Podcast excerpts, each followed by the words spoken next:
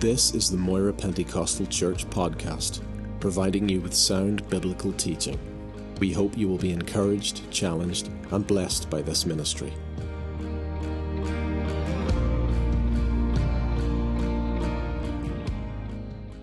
This morning to Philippians, little book of Philippians, chapter 1.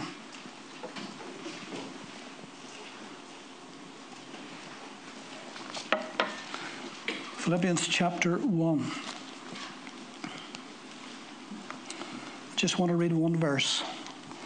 Verse 6 of chapter 1 of Philippians. Being confident of this very thing, that he who has begun a good work in you will complete it until the day of Jesus Christ. Being confident of this very thing, that he who has begun a good work in you will complete it unto the day of Jesus Christ.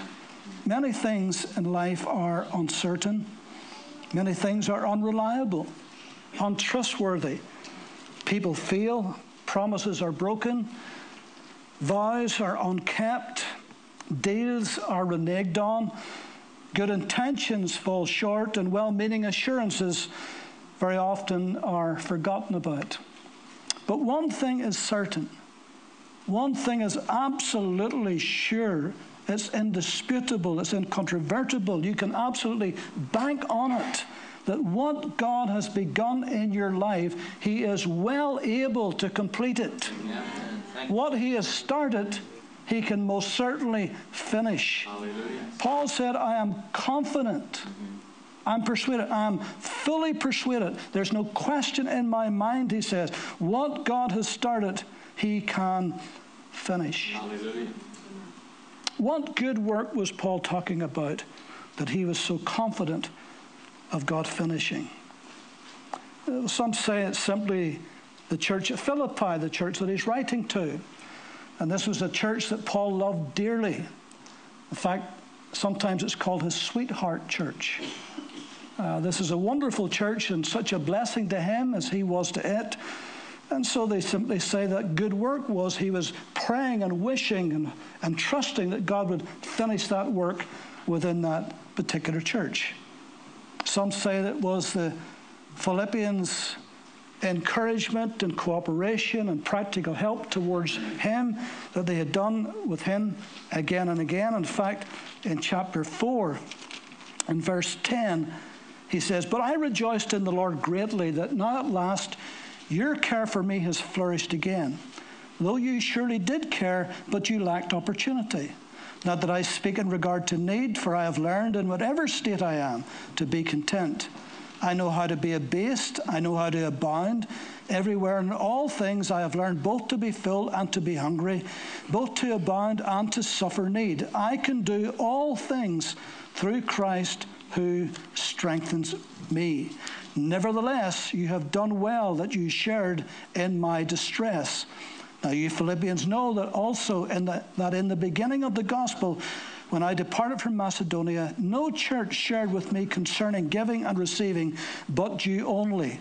For even in Thessalonica, you sent aid once and again for my necessities. Not that I seek the gift, but I seek the fruit that abounds to your account. And so this was a church that was very supportive uh, of the great apostle. And when other churches didn't support or couldn't support, uh, they stepped up to the mark again and again.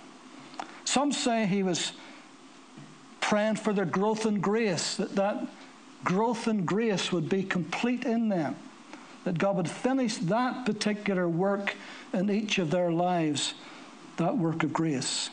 Some say it's simply referring to the Christian life as a whole. And that applies, all of this applies to us, of course, the Christian life as a whole, that God plans to complete that in our lives. Actually, it could be any of those things or all of them. Any of them or all of them. Certainly, whatever it was he meant we know that it was something that was spiritual, something that was of eternal value, something that really counted in the long run. Paul didn't deal with trivialities and petty things, he dealt with big things. And the big things that he was thinking about was God completing his work in our lives. And so, your salvation is a good work.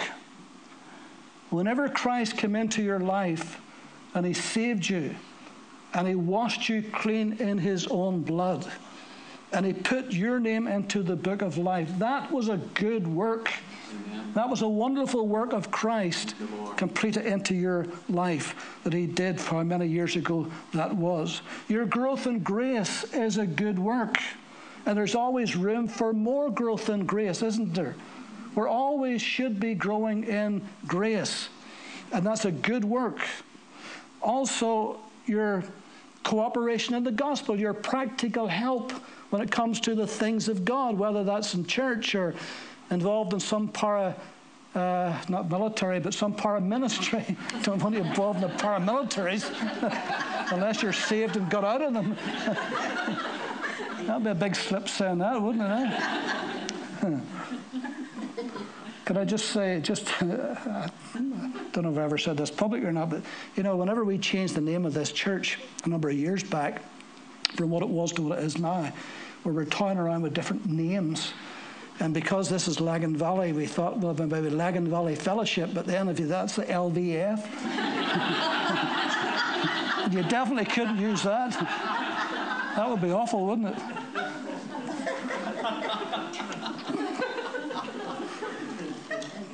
So your cooperation, your practical help in the things of God, whether it's this house or outside this house, is a good work. It's a blessing to the kingdom of God. Actually, we need more workers. The harvest is plentiful, but the laborers, Jesus said, are few. And so the more people steps up, the better it'll be.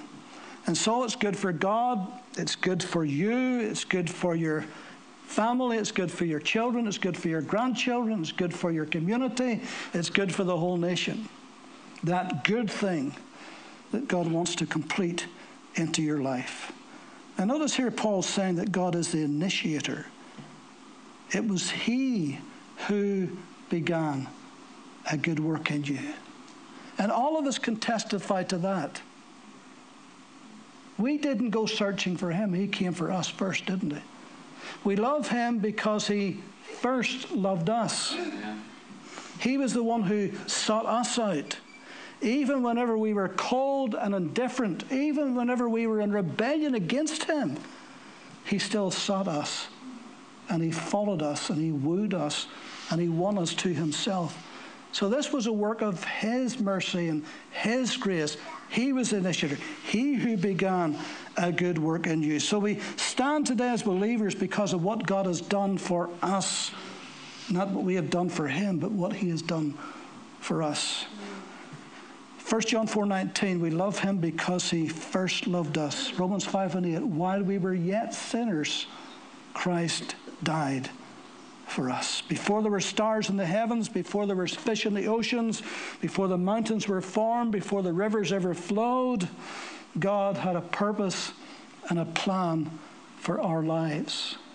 In Jeremiah 1, in Isaiah 49, and Psalm 139, all the prophets said, and recognized that God had a purpose and a plan for their lives before they were even born. While they were yet in their mother's wombs, God had that plan and purpose for their lives. Now, I find that a tremendous encouragement personally. When I look back to my life and to think and to stop and think, God, what I am doing today, that you had planned for this before I was even born. And you saw to it somehow, some way. You saw to it that I would find your purpose and plan and I would embrace it and accept that and live in that.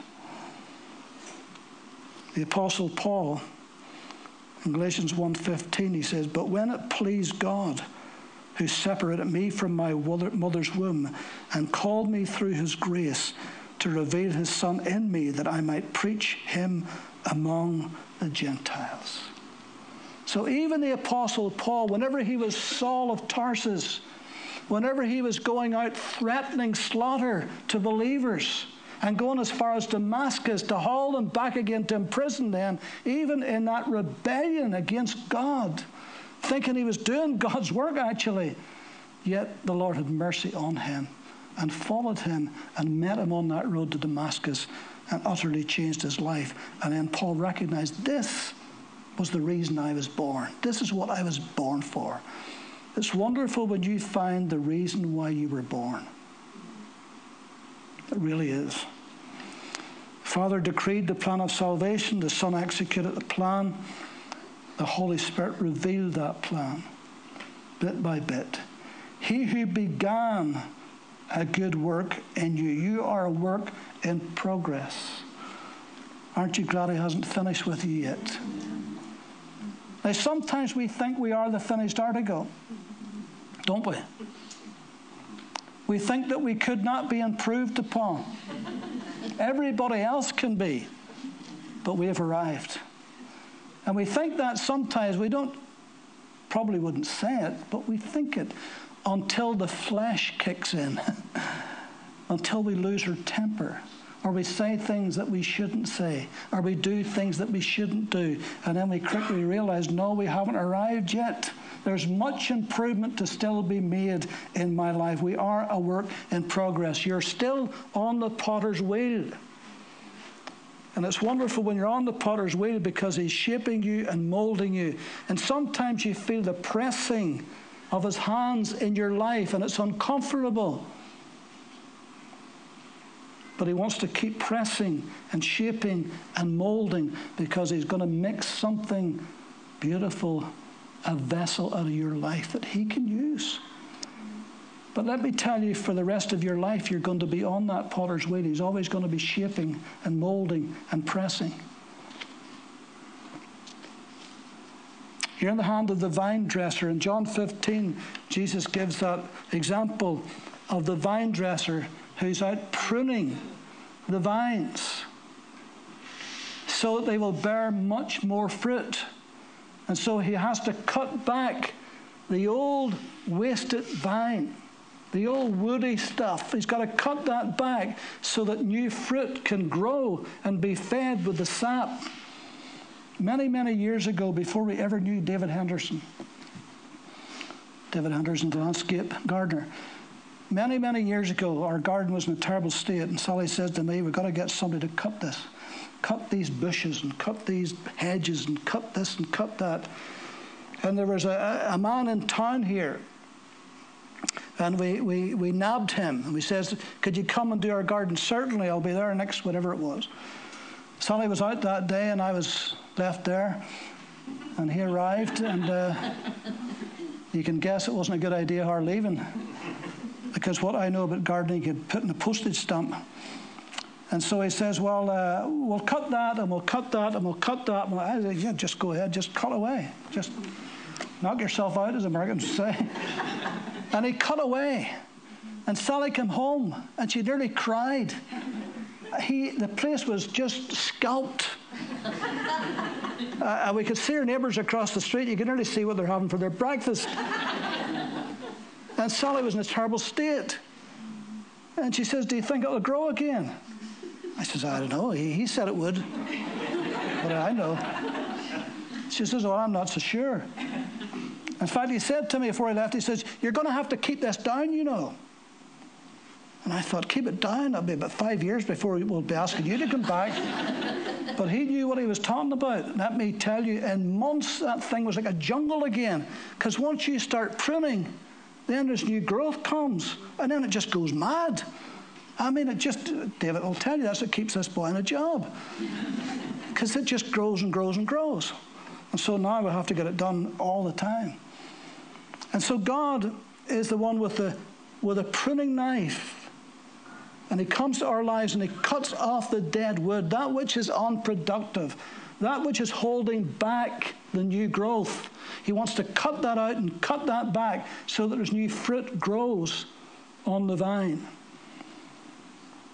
You're in the hand of the potter. You're in the hand of the vine dresser. You're in the hand of the master carpenter. I'm mixing my metaphors this morning. You're in the hand of the master carpenter. Jesus, from he was just a lad until he was 30 years old, was a carpenter. He worked with wood. He built stuff. He made chairs and tables and yokes and farm implements. Whatever had to be made, he would make it. Can you imagine Jesus making some table or some yoke for an oxen. Can you imagine how meticulous he would be and how careful he would be in making that so that it would be just right? It would be the best that he would do. I could imagine it would be the very best. And he would take his time and he would know exactly what to do because he'd watched Joseph. He had grown up under Joseph, who showed him what to do. And so we're in the hands of the master carpenter and he knows what to do. He knows what to make. He knows what will be useful in his kingdom, how he can use us for his glory.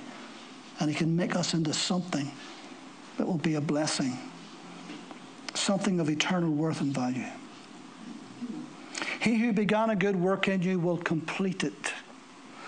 Uh, Living Bible says, I am sure that God who began the good work in you will keep right on helping you to grow in His grace until His task in you is finally finished. The NIV, He who began a good work in you will carry it on to completion. The message, which is just a paraphrase, he says, There has never been the slightest doubt in my mind that the God who started this great work in you would keep at it and bring it to a flourishing finish on the very day that Jesus Christ appears. See, God has got a vested interest in you because He invested the best for you. His own precious Son. Knowing that He would go and give His life for us. That was God's investment in you and in me. And that's a big investment, isn't it? That's everything. That's the best that heaven could afford. He set his affection on you. You're the apple of his eye, you're the object of his desire. God loves us much more than we can even begin to imagine. Jesus said it perfectly well in John 17 and 3 in that great prayer for his church. Jesus said, The Father loves you as much as he loves me. And as I always say when I say that, unless Jesus had said that, we could not believe it. Imagine God loving you as much as he loves his own son. And it was his son said that. It's incredible, isn't it? How do you get your head around that? That Almighty God loves us just as much as He loves His Son, the Lord Jesus. But that's what Jesus said in John 17 and 3. Other than Jesus, there is nothing on heaven or on earth more precious to Him than you are. Nothing. No angel, no archangel, no cherubim, no seraphim, no prophet no patriarch. None of them does he love any more than he loves you. In fact, he loves you as much as he loves his son, so that means nothing can compare to that.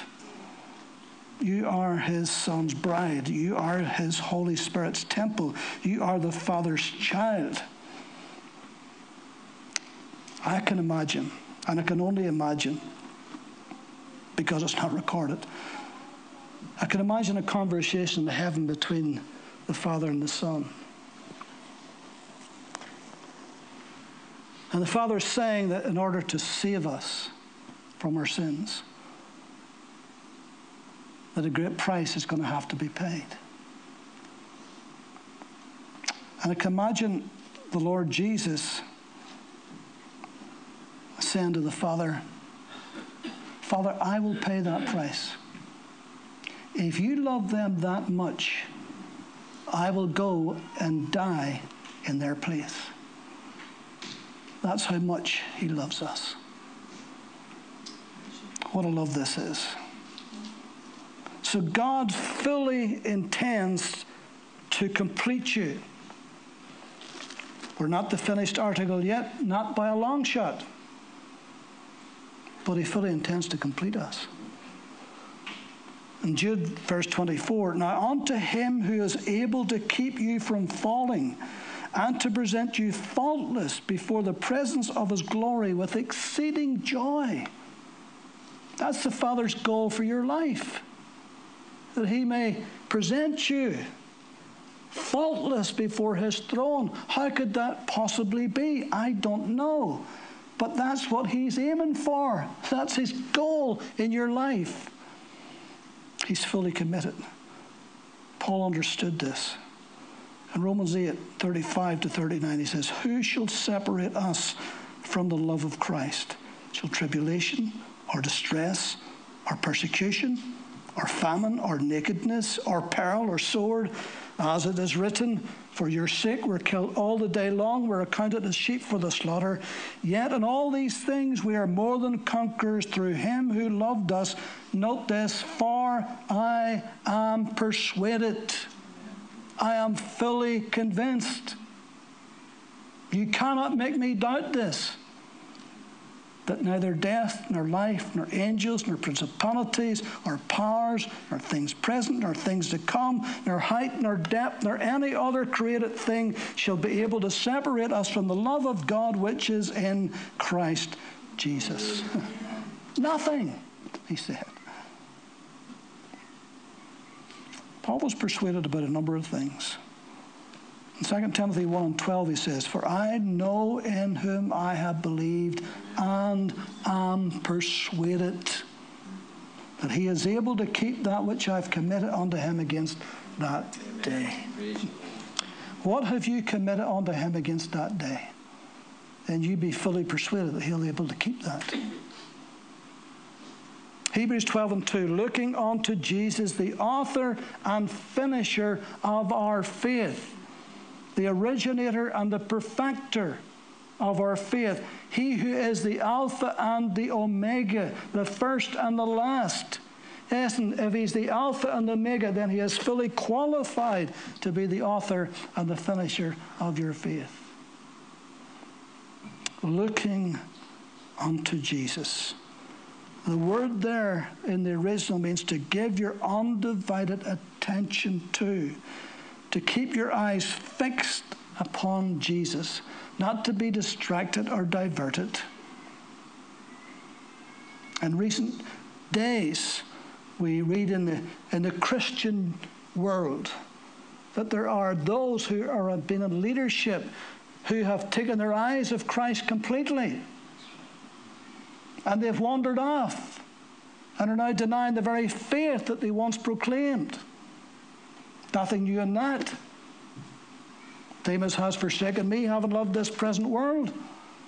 There's nothing new in that. But now it's worldwide news among Christians. And there's so many of them have become shaky. Why? Because they kept their eyes, took their eyes off Christ instead of keeping their eyes on the Lord. They got their eyes on people and situations and things and the world around them instead of keeping their eyes focused on Jesus. That what happened to Peter while he still kept his eyes on the Lord. He walked on that water. The moment he took his eyes off Christ and got distracted by what was around him, then he began to sink. Keep your eyes firmly fixed on the Lord. People will fail you. Situations will fail you. But He'll never fail you. In 2 Timothy 4, verses 6 and 7, Paul said to Timothy, For I am already being poured out as a drink offering, and the time of my departure is at hand. He knew he was heading for the executioner. He knew that he was going to be a martyr for Christ. As far as he was concerned, it was already happening. Final chop hadn't been made, but it was as good as done, and he he had made up his mind that's the way that it was going to be. I'm already being poured out as a drink offering. The time of my departure is at hand. I have fought the good fight. I have finished the race. I have kept the faith. Now, he's not bragging on himself here. You know, when you compare scripture by scripture, you know that Paul was fully trusting in the grace of God. He was not dependent on his ability. I am crucified with Christ, nevertheless I live, yet not I, but Christ who lives in me. And the life that I now live in the flesh, I live by the faith of the Son of God who loved me and gave himself for me. So he was under no illusion about himself, but he knew as long as he kept his eyes on Christ that he would complete that work in him. The 1968 Olympics in Mexico City, in the marathon, there was a Tanzanian runner, John Stephen Akhwari. John Stephen Akhwari was a good runner, representing his country, Tanzania. And he started well, was in the leading pack. But the problem was that the Tanzanians, fully knowing that Mexico City is a very high altitude and should have trained them somewhere with high altitude, in fact, they did the opposite.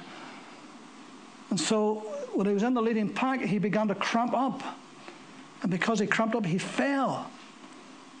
And he gashed his knee and hurt his shoulder. And the paramedics there gathered him up, took him aside, and started to bandage him up. And he says, I, I need to keep on. He says, No, you shouldn't be running. You're in no fit state to run. He says, No, I've got to run. I, I, I got to run. And so he ran with his leg all bandaged up, and he was more or less sort of hopping along. He was really struggling. So much so, in fact, that the race was well over. In fact, the winner was already, in fact, all the, all the contestants were already run the race, had their showers, were out doing interviews. And they sent word on the, on the, on the loudspeakers that there was still one runner left. And he was still running. And so people stayed on to see this runner. And after an hour, after everybody else had finished, here he comes. And you can see it on YouTube. Here he comes into the stadium and he's limping. And he gets where you have to do one more lap around to finish it. And he gets into the stadium and people began to see him and his spirits picked up and he began to run around. And he did that one lap and he finished. He finished. And after the people chapped and cleared, cheered. And after it was over, an interviewer said to him, why did you not stop? Why did you keep on running? Because the paramedic says you shouldn't, you're not fit to run. Here's what he says My country did not send me here to start the race. My country sent me here to finish the race. and he became famous for making that statement. My country sent me here to finish the race. What an attitude. Paul says, I have finished my race. I have run my course. And you're running your race. You make sure you finish your course. You may not be first over the line. You may be last over the line. You may take some tumbles along the way. You may come into that stadium bandaged up and bruised, but keep on running. Finish your course.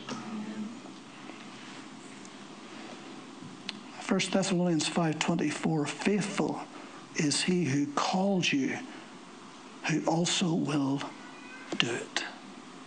You are the called of God. You are the called of God. You say, Well, I don't know what my calling is. Yes, you do. Yes, you do. You may not know what it is specifically at this point, but there's a general call that every believer is called to, and you find it in your Bible. So don't ever say, I, I don't know what I'm called. Look at the Bible and see all the thing that God calls us to do, and then do all that. And as you do all those things you know to do, then God will begin to show you. If there's something specific for you, He'll begin to show you. But you got to be doing that which you already know you're called to do. How are you going to do that? Read the Bible. See what God says for every believer. Because in that sense, we're all called the same. And as we do that, and as we run that course and run that race, then if there is something specific relating to your life, then He will let you know. And He will guide you into that as you run your race. Psalm 138 8 The Lord will perfect, the Lord will complete that which concerns me. There's a good promise, isn't it? Are you struggling? Do you find the Christian life difficult? Are you facing some hurdles? Has things happened and stuff taken place in your life that is trying to knock you off course? And look what the psalmist said The Lord will perfect that which concerns me. Sometimes you need to pray that. Say, Lord, I'm struggling. I'm facing difficulties. Um, Lord, this is not easy what I'm going through, but your promise is that you will fulfill, you will complete, you will perfect that which concerns me. So, whatever concerns me, whatever your plans are for me that concerns me, then you're going to perfect that. So, what will He perfect concerning you? Because He's the author and He's the finisher of it, isn't He? He will perfect your faith. Romans 12:3 God has given you the measure of faith. Each and every one of us has the measure of faith. Matthew 6:30 Jesus spoke of little faith. 17:20 Matthew speaks of mustard seed faith, tiniest of all the seeds. Matthew 8 and 10 Jesus speaks of great faith. Acts 6 and 5 speaks of those who were full of faith.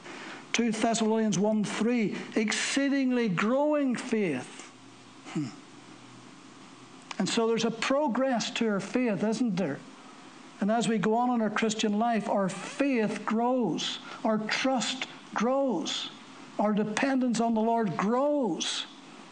Because that's what faith does. Romans 3.22, we're made righteous by faith. Romans 3.28, we're justified by faith. Acts 15 and 9, we're purified by faith. We stand by faith, Romans 11.20. We walk by faith, 2 Corinthians 5.7. We live by faith, Galatians 2.20. We overcome the world by faith, 1 John 5 and 4. No wonder the Bible says, without faith, it is impossible to please God, Hebrews 11 6.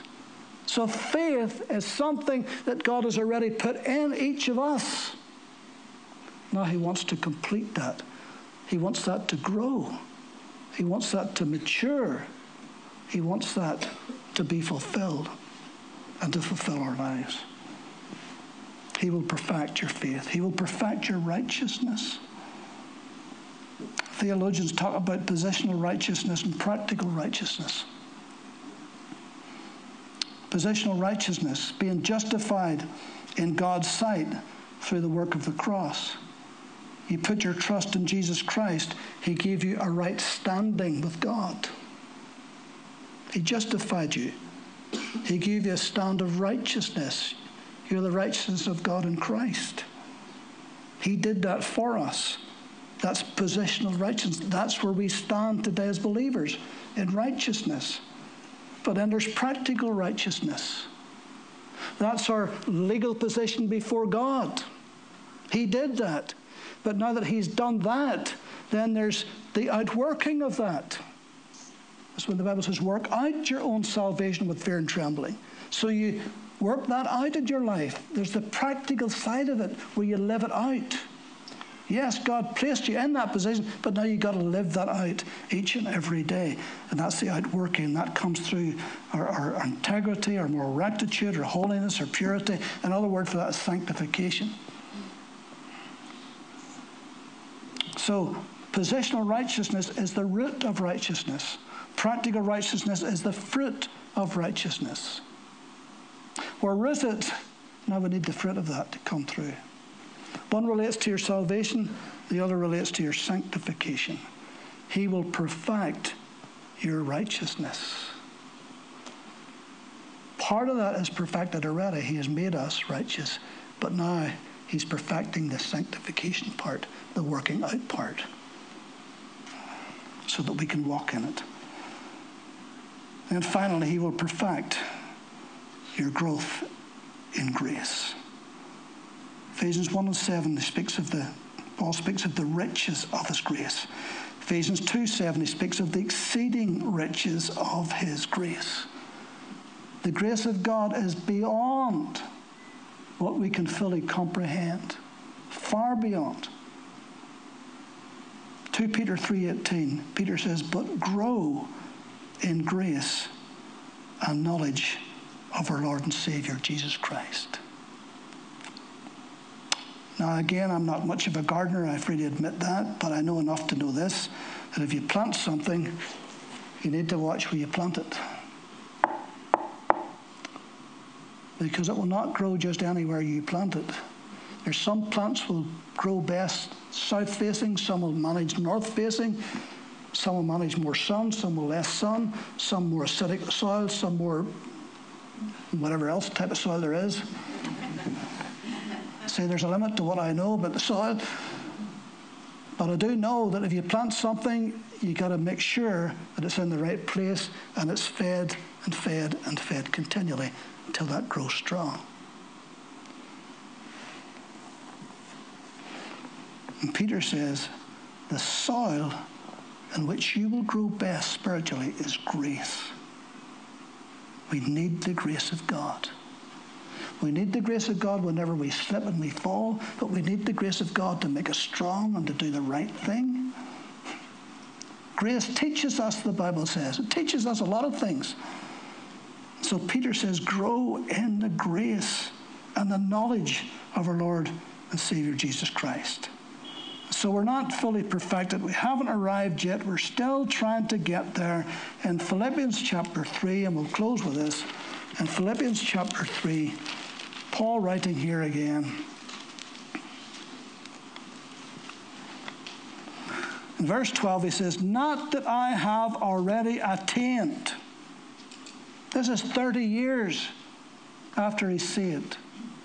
Not that I have already attained or am already perfected, but I press on, I follow after that which that I might lay hold of that for which Christ Jesus has also laid hold of me.